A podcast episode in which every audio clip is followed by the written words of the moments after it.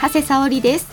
毎月第一土曜日のこの時間はアートレディオ。西東京市文化芸術振興会よりをお届けしています。この番組では地域で文化的な活動をしている方々をお迎えお話を伺っています。一緒にお客様を迎えてくださるのは西東京市文化芸術振興会ハーモニーの副会長西東京フィルハーモニーオーケストラの代表でもいらっしゃる西田勝彦さんです。西田さんのご紹介を私からさせていただきます。西田さんは大学卒業後レコード会社のプロデューサーとしてクラシック映画音楽民族音楽アニメヨーロッパなど幅広い音楽を手掛けられました。その後コンピューター関連の会社でマルチメディアソフトの開発や芸術文化を支援するメセナを担当。定年された後はホールを運営しコンサートの企画制作に携わっていらっしゃいました。そして現在はオーケストラで大学時代から始めたホルンの演奏を楽しんでいらっしゃいます。さまざまなご経験をもとに今日もお客様からいろいろなお話を引き出していただきましょう。西田さんよろしくお願いします、はい、よろしくお願いします。はい、はい、今日もね楽しみですよね、はい、そうですね。はいえー、今回も素敵なゲストの方をお迎えしております、えー、今回は俳優そしてキッズミュージカルファクトリー講師それから FM 西東京の番組でもおなじみリトルミュージカルスターズの制作も担当していらっしゃる権藤健さんをお迎えしてお送りいたします。この番組は屋根で守り床で支える防水材床材のパイオニア。田島ルーフィングの提供でお送りします。日々の練習楽器のケア。これは私たちミュージシャンが美しい音楽を奏でるために欠かせないもの。雨漏りしない屋根。足元を支えてくれる床。これは私たちが生活するのに欠かせないもの。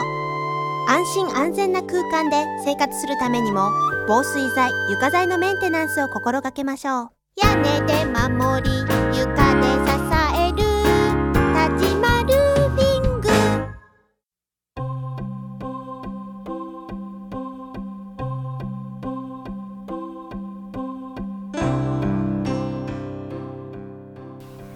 はい西田さんそれでは早速お話を伺っていきましょう、はい、権藤健さんよろしくお願いします。よろしくお願いします。お願いしますもう権藤さんといえばあの私がですね西東京市に住んである程度してこの文化芸術の方のいろんな仕事をやったりしてですね、はい、文化芸術振興会もできても何年も経つわけですけども、うん、えー、木漏れ日ホールに行ってお子様に関連したことがあるとですね、必ず権藤健さんのお名前が出てきました。はい、だからもうコウモリビホールも再来年20年ですからね、はい、そのぐらいの頃かもっと前からやられてたのかいかがなんですか？お子様との関連とかそれからこういうお仕事にお疲れになられた経緯というのをちょっとあの知りたいんですね。ぜひとも。はい、そうですね、権藤さんのこれまでのねこととかもやっぱり伺っていきたいんですけどもね。まずあのそのさっき西田さんのお話になりましたけどお子様関連のイベントの時は必ずお名前をお見かけする権藤健さん。あの実はあの生徒さんには健ちゃんとかって呼ばれてますか？そうはいあのその通りやっぱりそうですか、はい、なんかあのよく私も生徒さんと、うん、あのこの FM 西東京でご一緒する機会もあって「えー、ケンちゃんがねケンちゃんがね」まあねでもねあのケンちゃんはケンちゃんでも、うん、結構厳しいケンちゃんですよね。怖いケンちゃん。その通りです。あの決してですねお子さんからこう、うん、なんかこうなんていうかあの先生怖くないんだよ。ケンちゃんってそういうケンちゃんではなくてすごくこう敬意を表した上でね敬意、はい、敬意がこもった本当にそういったケンちゃんが、一番いいしたじゃないですか、それは、結構無理やり言わせてるっていうところもあるんですけど、子供はね無理やり言うとですね裏で何言ってるかわかりませんから裏で話してる時にそういうふうな言葉が出るっていうのはねこれは教育がうまくいってるとか証拠ですね。だから皆さんとこう仲良くある時はきっと同じ目線で教えてあげたりとか、はい、そういうこともされている先生だなという感じがするんですが、まあ、権藤健さんがそうなられたからにはやっぱりこれまでね、はい、あのやっぱりご自身もいろいろと。ね、あの俳優さんとしての経験だったりいろんな経験されてきたんじゃないかなと思うんですが、はい、はい、どんなふうに過ごしてこられたんですか？あのだいぶあの僕が子供の頃からの話になるんですけども、はい、あの父親があの転勤する仕事をしてまして、うん、それであの今西東京市にもあるんですけども子ども劇場っていう全国的な組織がありまして、はい、僕が小学校3年生の時からあのその団体に入り、えっと、生で舞台を見るっていうあの経験をするようになったんですね。はい、やっぱりあの映画とかっていうのは比較的こう身近にあるものだと思うんですけども舞台っていうのはちゃんとこう足をね運んでっていうところでもうあの映画みたいにどんな時間もいつ見に行っても大丈夫っていうものではないじゃないですか。それがなんとなくこう自然にちっちゃい頃から見るっていうのが何て言うんでしょうそのあの日常にありそれで転勤する先々で全国的な組織なのでその土地その土地の子ども劇場に入りそれで生の舞台を見ていたっていうのがあの俳優を志すきっかけにはとても大きく影響してると思います。なんかクラシックもたくさん聞かれたようですね。そうなんです。あの母がクラシック好きで、あの N 教の会員であったり、あの九州に住んでる時は旧教の会員であったりとかして、はい、あの例えば大工なんかをこう年末に聞きに行くわけですね、えあのそれが僕子供の頃なんですけども第一楽章から第三楽章ってやっぱどうしても寝ちゃうんですよね。それが第四楽章の「チャーンチャチャチャチャチャチャチャチャチャチャチャ起きろ!」みたいな曲じゃないですか それで第四楽章だけ聞いてクラシックっていいよねみたいにこう 子供心にあの勝手に思ってました。そうですかいい経験されてますね。えまあだから各地方地方でいろんなお芝居ご覧になったり、はい、音楽を聴かれたりして、はい、それからじゃあご自身で俳優になろうと決めた。はい、そうですね。はい、もう決定的に将来のことをこう明確に決められたのは何歳ぐらいの時。高校の時に、はい、生徒会長になったんですね。はい、それでその時になんかこう人前でこう喋る機会が生徒会長って多くてその時のなんか体の中から出てくるアドレナリンっていうんですか？気持ちいいんですよね。それをなんかこう感じてで高校の途中からだったんですけど演劇でそこそこから演劇部に入り、そこからです。はい、喜びを見出してしま ったでそこから大学はあの演劇科に進み、っていうふうなそういう流れでなんとなくそのままこう他のことには興味は示さずっていう流れで筋金入りですね。今まで来てそういう人たち、そういう人に教わる子どもたちはいいですね。そうですよね。だからなかなかそういったお芝居やりたいんだけれども、こう正直ね生活をしていくのに大変だったこととかってないんですか？はいもうずっと大変です。あの個人事業主なんでずっと大変。あ のそういう確定申告みたいな税金的なことを言うと個人事業主なので、とっても大変です。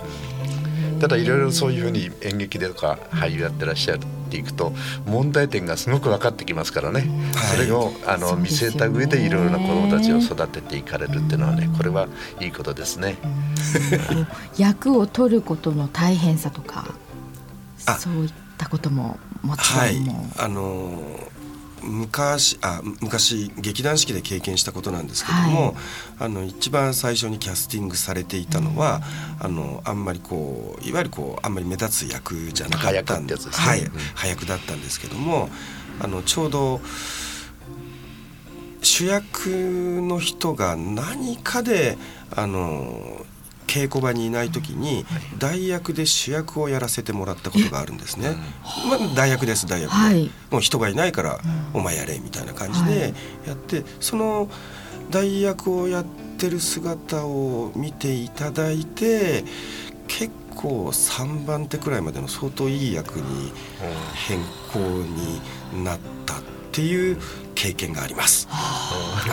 いもうあのブロードウェイなんかでもそうですもんね、はい、主役が何があるかわからないから主役を代わりにやる人が45人並んで待ってる。そういう事故を待ってるみたいなねそういうこともあるんですけどそれであの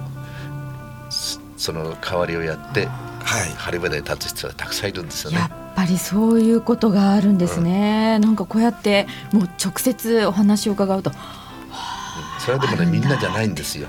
ちゃんと自分のもの持ってる人がそういうところにパッと入れるんですよ。けど僕逆に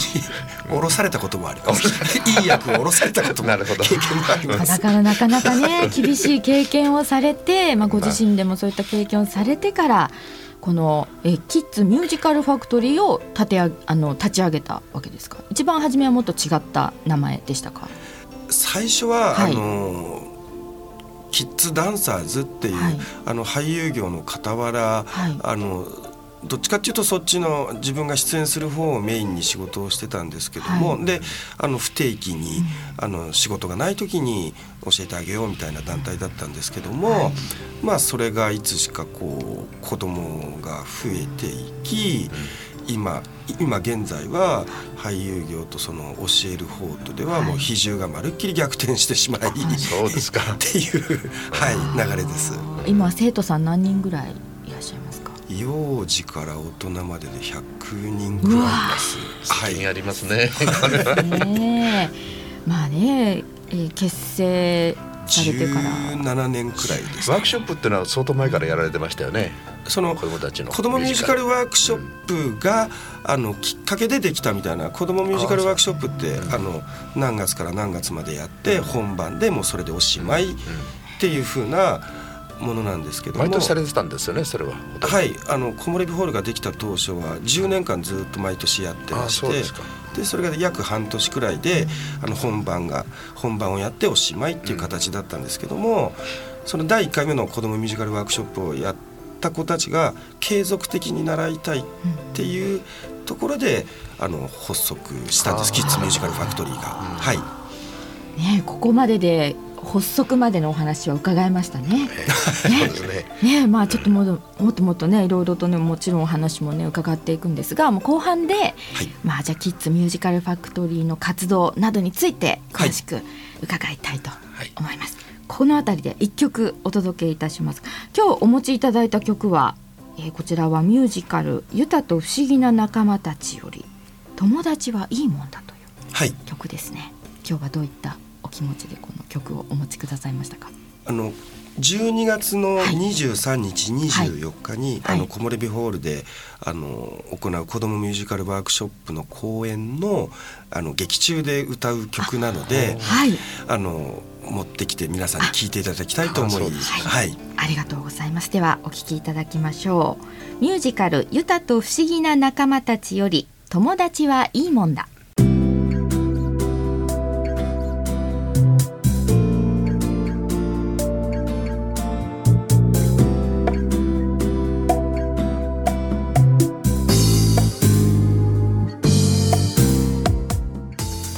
カルユタと不思議な仲間たちより友達はいいもんだお送りいたしました。さあそれでは後半も引き続き権藤健さんにお話を伺っていきます、はい、よろしくお願いします。よろしくお願いします。ねまああの前半の一番最後にねはい。12月23日24日、はい、子どもミュージカルワークショップの発表会があるということで、はい、そのことをちょっとおっしゃられてその中で歌われる曲が今「友達はいいもんだ」っていうことだったので、はい、ちょっとその辺からお話をお伺いしましょうか、はい、この内容ですとかね。はい。この、えー、12月23日の金曜日祝日そして24日の土曜日ですね。西東京市宝屋コモレビホール小ホールで開催されますミュージカル「フレンドシップ友達」はい、近藤さんどんなステージになりそうでしょうか？えっと、主題は友情の大切さっていうところなんですけども、はい、あの大人になると、人間関係って、はい、あの壊れないように一定の距離感を持って人と付き合うっていうか、まあそれってもちろん大人だからそうじゃないですか。けど子供って子供の頃って踏み込んじゃったりするじゃないですか。でそれによって喧嘩しちゃったりだとか、あのちょっとこう距離が友情に響いちゃったりね、はい、ちょっと些細なことでねなるんですよ、はい、それをどう修復していくかであったりだとか、そういうところをあのもちろんあの出演者は全部子供なんですけども、あの大人になっても大人の方が見ていただいてもあの頃の人間関係ってああだったなうんみたいなあの実は結構これ大人にも評判いい作品で、小学校高学年くらいになると女子ってグループがあって、はい、なんか知んないけどそのグループの中から誰か一人が仲間外れになっちゃってみたいな。はい、よくある話。もうあのもちろん男も女あの男の子も女の子もそういうのってあるんですけども、はい、その年代にとってそのもし弾かれちゃったのってもうすごく辛いことじゃないですか。そうですね。本当に辛いことで、そのことをどう修復していくかみたいなところのお話になってます。はい。一度はありますね。そのね。はい。あのやっぱり。ありますもん私もそういう経験が、はい、もうなんでしょうね結局そういう経験を一回すると、うん、より一層怖くなってしまってでそれでさっきの話なんですけどそ、ね,、そっからあの人との付き合い方に距離感を、まあ、いい意味で学ぶ人もいれば、あのそこから先深く入らないで人付き合いをしてしまうっていう人もいるじゃないですか。そこら辺のところをこう感じていただければって大人の人にも。子供の時からね順風満帆で最後まで行く人ってめったにないんですけども、はい、そういうふうにある程度の挫折をするとですね人たちの逆に子供たちのね子供のあの心の痛みとかそういうのが分かる子子供になるんですよ。ああ、うん、おっしゃる通りで、はい、痛みが分からない人はね いろいろ問題を残します。本当にでも挫折、ね、そう。挫折をしてる人間は僕大好きですよ。すごくよく私も挫折してますけど、もちろん僕もです。いやもうもちろん私もですけど、オーケストラなんかやってますけどね、はい、挫折を知らないでさーっとさーっと来ちゃった人はね、なんか違う。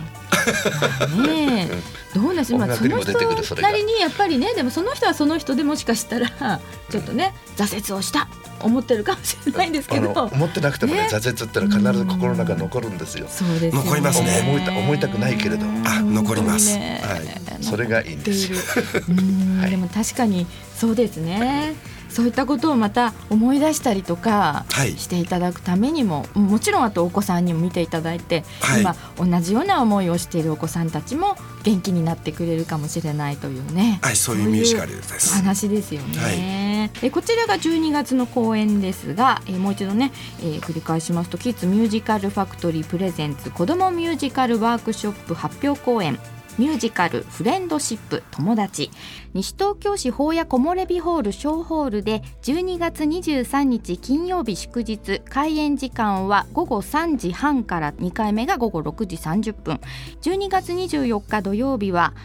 午後1時開演2回目が午後4時30分開演となっております。チケットは法や木漏れ日ホールでですねもう販売しておりまして料金は全席指定で500円となっております。電話番号は042421の1919 042421の1919にお問い合わせください。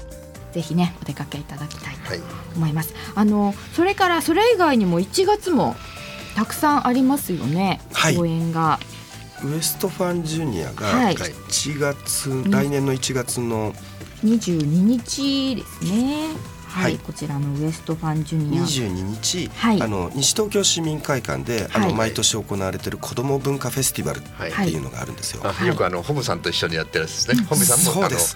ゲスト出演してくれる。はい、はい。であの今年もあウエストファンジュニア参加させていただいて、はい、あのウエストファンジュニアはあのダンスの団体なんですけども、はい、えー、ウエストファンジュニアの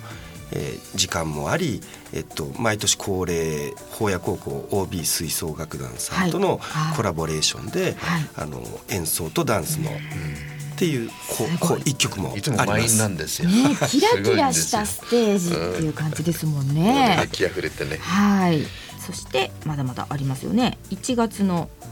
29日日日曜日に、はい、子ども劇場西東京が主催で、はい。はい、あの西東京ふれあい子ども祭りっていうのをそれも毎年やっているイベントなんですけども、はい、えー、今年はうちの嫁の伊豆岡と、はい、あのリズム・オブ・インフィニティって言いまして、はい、キッズミュージカルファクトリーのお姉さん団体の名前なんですけども、はい、なんか英語ばっかりでややこしくて申し訳ないんですけどもリズム・オブ・インフィニティって団体の、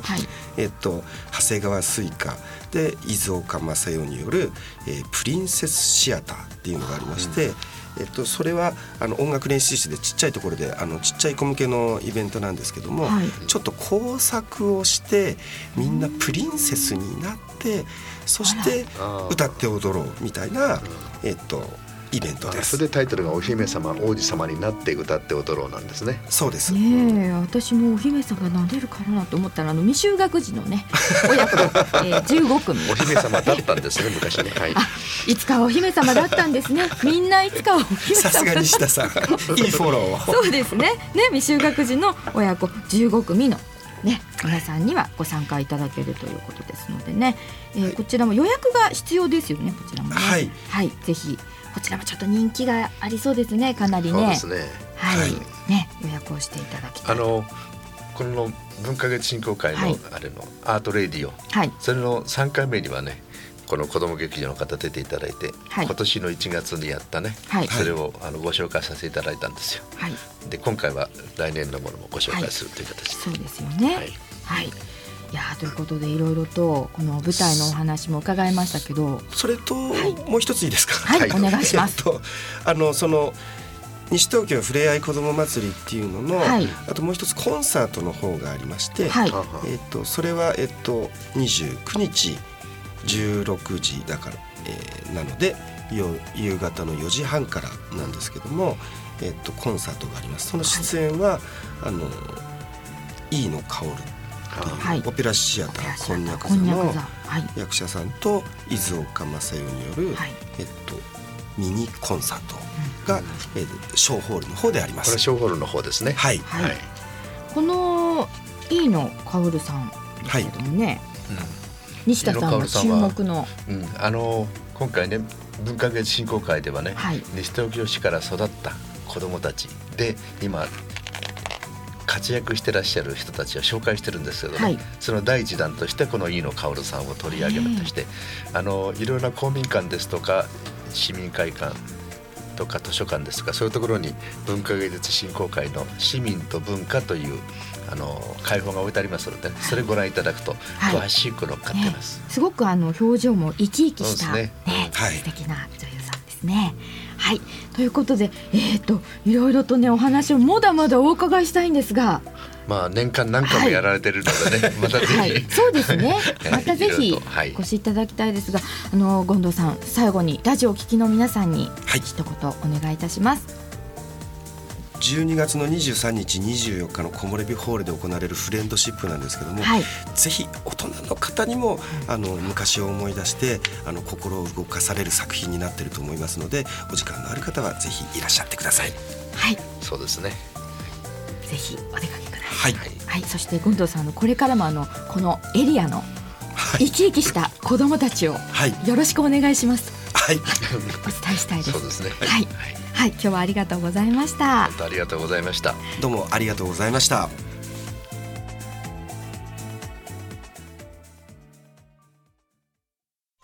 時を超えて受け継がれる優しいハーモニー。心に残るメロディーは日常生活を豊かに彩ります。強い日差しや雨から私たちを守る屋根。滑ったり転んだりしない安全な床。何気ない毎日を確かに見守る防水剤、床材は安心安全な暮らしを守り支えてくれます。屋根で守り、床で支える、立ちまるリング。はい、早いものでお時間が近づいてまいりました、ね、楽しかったですね今日のお話は。もうね、はい、熱くなっちゃうんですよね権藤さんのお話伺うと。あのすごいねもっといろいろもっといろいろねお話を伺いたいと、はい、ね思ってしまうんですけどもね。またちょっとねまたの機会にお伺いしたいですよね。ねはい、はい、さあそれではここで西東京市文化芸術振興会に関連する情報を西田さんお願いいたします。はい。今度はあの12月の18日にですね、はい、えー、コモリビホールのメインホールの方でこれは入場無料なんですけれども、はい、市民の吹奏楽団のウィンドアンサンブル泉っていうところのファミリーコンサート、はい、まあ時期が時期だけにクリスマスコンサートっていう形で、えー、開します、はい、それであのクリスマスを盛り上げるたくさんいい曲がありましてねそれを皆さんで歌ったりもできますのででお子様でもご自由に入場できますのでね、はい、ぜひクリスマス気分をこのコンサートで味わっていただきたいと思います。はい、ぜひお出かけください。本当にあのウィンドアンサンブル泉の演奏私も何度も聞いてますけどね、ね。知ってる曲とかもたくさん、ね、今回ねものすごく知ってる曲多いですよ。しかもあの日曜日の2時からですからね、ちょうどお子様にはいいし、ね、はい、はい、ぜひね、ぜひお出かけください、えー、クリスマスコンサートお楽しみください。はい、今日もね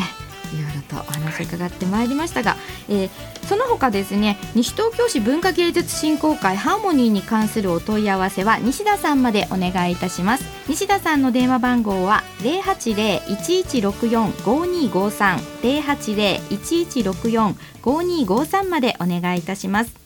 またこの番組は放送終了後インターネットのポッドキャストでも配信しています。各せ各検索サイトから FM 西東京で検索してみてください。次回来月の第一土曜日のこの時間もどうぞお楽しみに。お相手は長谷沙織と西田勝彦でした。はいありがとうございました、はい、ありがとうございました。この番組は屋根で守り床で支える防水材床材のパイオニア田島ルーフィングの提供でお送りしました。